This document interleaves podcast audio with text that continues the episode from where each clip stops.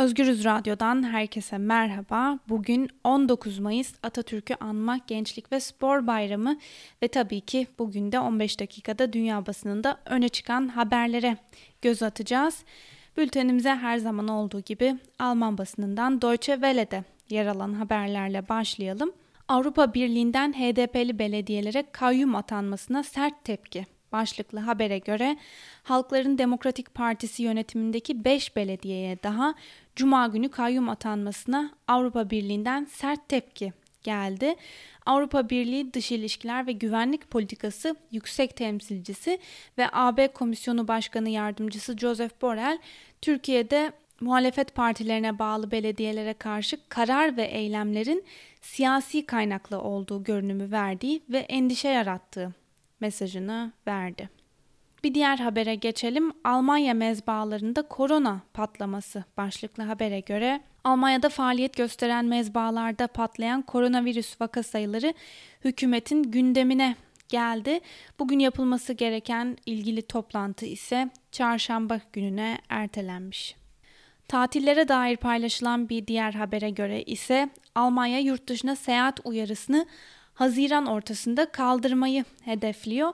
Almanya Dışişleri Bakanı Heiko Maas yurt dışına seyahat uyarısını Haziran ayı ortasında kaldırabileceklerini söyledi. Yine Alman basınından bu kez Die Zeit'ta yer alan bir haberi de sizlere aktaralım. Merkel 3 milyar euro ile Avrupa'yı yeniden ayağa kaldırmak istiyor başlıklı habere göre. Fransa Cumhurbaşkanı Emmanuel Macron ve Alman şansölye Angela Merkel Covid-19 sebebiyle darbe alan Avrupa ekonomilerini yeniden ayağa kaldırmak için uzun süredir görüşmeler yapıyordu ve son aldıkları karara göre özellikle krizden daha fazla zarar gören Güney Avrupa ülkelerine 3 milyar euro tutarında karşılıksız fon sağlanması ve büyük bir kısmının da Almanya tarafından finanse edilmesi bekleniyor denmiş haberde. Benzer bir şekilde Euronews'ta Avrupa'yı yeniden ayağa kaldırmak için belirlenen fonlardan birini gündemine taşımış.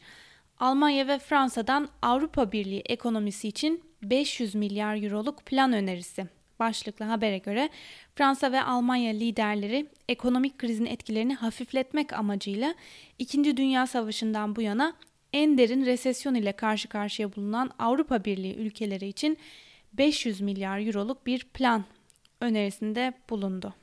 Fransız Le Monde gazetesi ibadethanelere dair bir haberi gündemine taşımış ve habere göre Fransa'da Yüksek İdare Mahkemesi ibadethanelere yönelik yasağın ibadet özgürlüğüne ciddi ve açıkça yasa dışı bir saldırı oluşturduğuna karar verdi.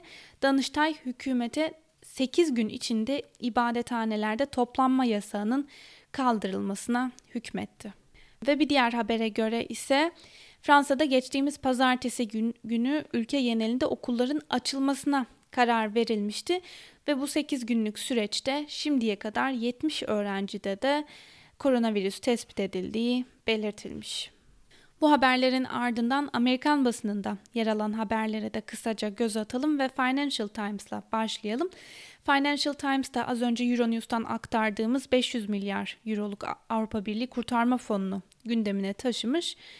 Ee, Almanya ve Fransa güçlerini birleştirdi başlıklı habere göre yeniden yapılanma fonu adı verilen mali destek paketinden 27 Avrupa ülkesinin yararlanması beklenirken önceliğinde daha fazla hasar alan ülkelere verileceği belirtilmiş. New York Times, Trump riskli olduğu uyarısı yapılan ilacı kullanıyor. Başlıklı bir haberle öne çıkmış ve habere göre sıtma ilacı olan hidrosiklorinin COVID-19'u önleyebileceğine dair yeterli kanıt olmamasına rağmen ABD Başkanı Donald Trump bir haftadır bu ilacı kullandığını söyledi ve Washington Post da aynı konuyu gündemine taşımış ancak bir analize de yer vermiş ve habere göre sıtma ilacı olan hidrosiklorinin insan sağlığı üzerinde ciddi zararları olabileceği belirtilmiş. Öte yandan ABD Temsilciler Meclisi Başkanı Nancy Pelosi ise Trump'ın bu ilacı kullanma kararını eleştirerek Trump'ın kilo ve yaş grubunu göz önünde bulundurarak dikkatli olması gerektiğini belirtmiş. Bir diğer habere geçelim. ABD Başkanı Donald Trump bir yandan da Dünya Sağlık Örgütü'ne yönelik suçlamalarını sürdürüyor. Trump Dünya Sağlık Örgütü'ne 30 günlük bir süre vererek esaslı reformlar yapılmaması halinde askıya alınan finansal desteğin kalıcı olarak dondurulacağı uyarısında bulundu ve bir diğer habere göre ise Çinli lider Xi Jinping, Dünya Sağlık Örgütü tarafından yönetilen bağımsız bir soruşturma ile işbirliği yapmayı kabul etti. Ancak bu soruşturmanın da salgın bittikten sonra yapılmasını istediği belirtilmiş. Amerika'nın sesinde yer alan bir habere göre özellikle ABD tarafından salgını kötü yönetmek ve Çin yanlısı olmakla eleştirilen Dünya Sağlık Örgütü de korona salgını sürecini nasıl yönettiğine ilişkin bağımsız soruşturma çağrılarına da olumlu bir yanıt vermiş. Amerikan basınının ardından İngiliz basınında yer alan haberlerle devam edelim.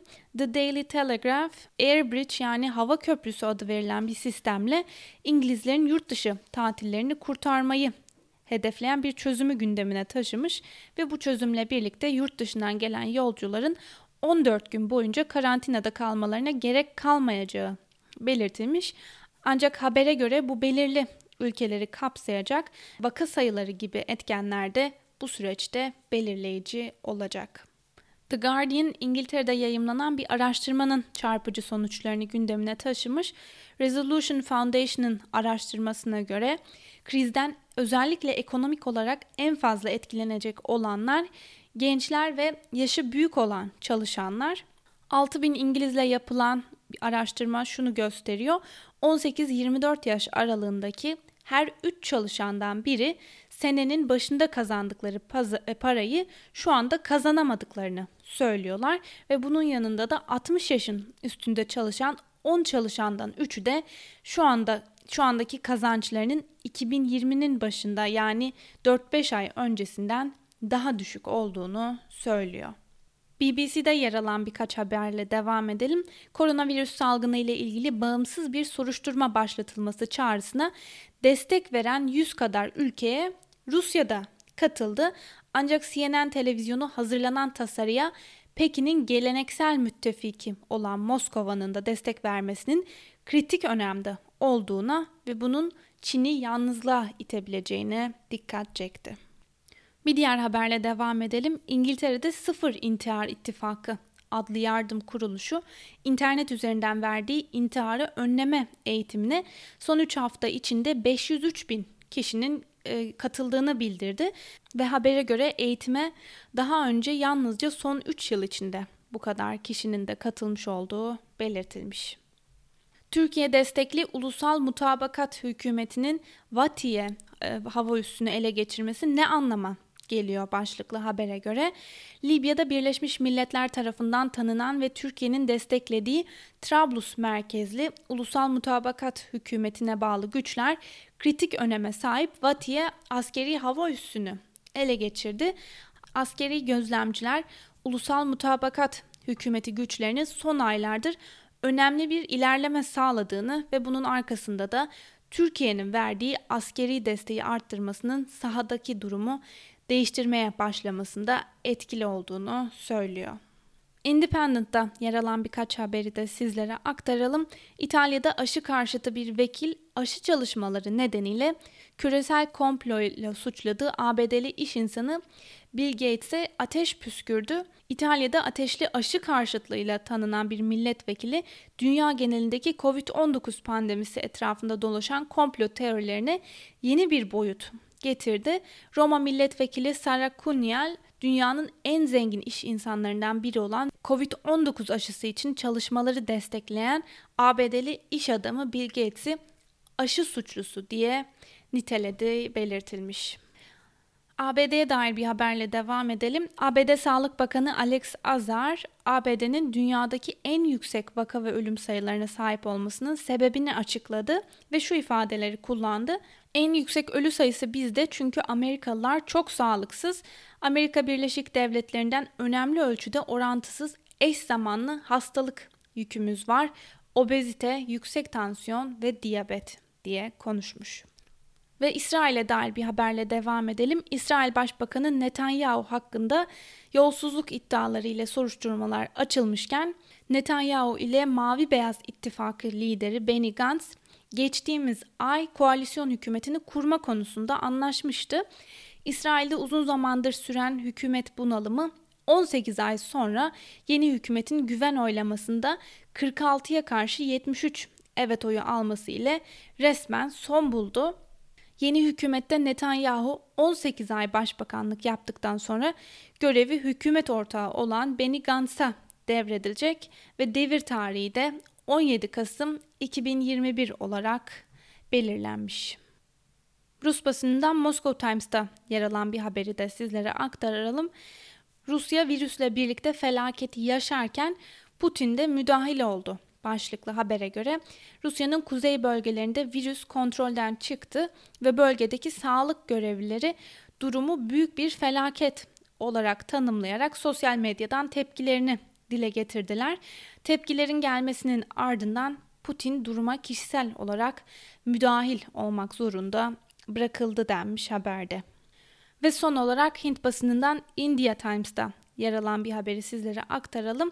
India Times Hindistan'ın Batı Bengal ve Odisha bölgelerinde etkisini gösterecek olan Amphan isimli fırtınayı gündemine taşımış ve habere göre ağır tahribat vermesi beklenen ve yaklaşmakta olduğu belirlenen fırtına yüzünden belirli bölgeler şimdiden tahliye edilmiş. Sevgili Özgürüz Radyo dinleyicileri, bu haberle birlikte bugünkü programımızın da sonuna geldik. Yarın aynı saatte görüşmek dileğiyle. Şimdilik hoşçakalın.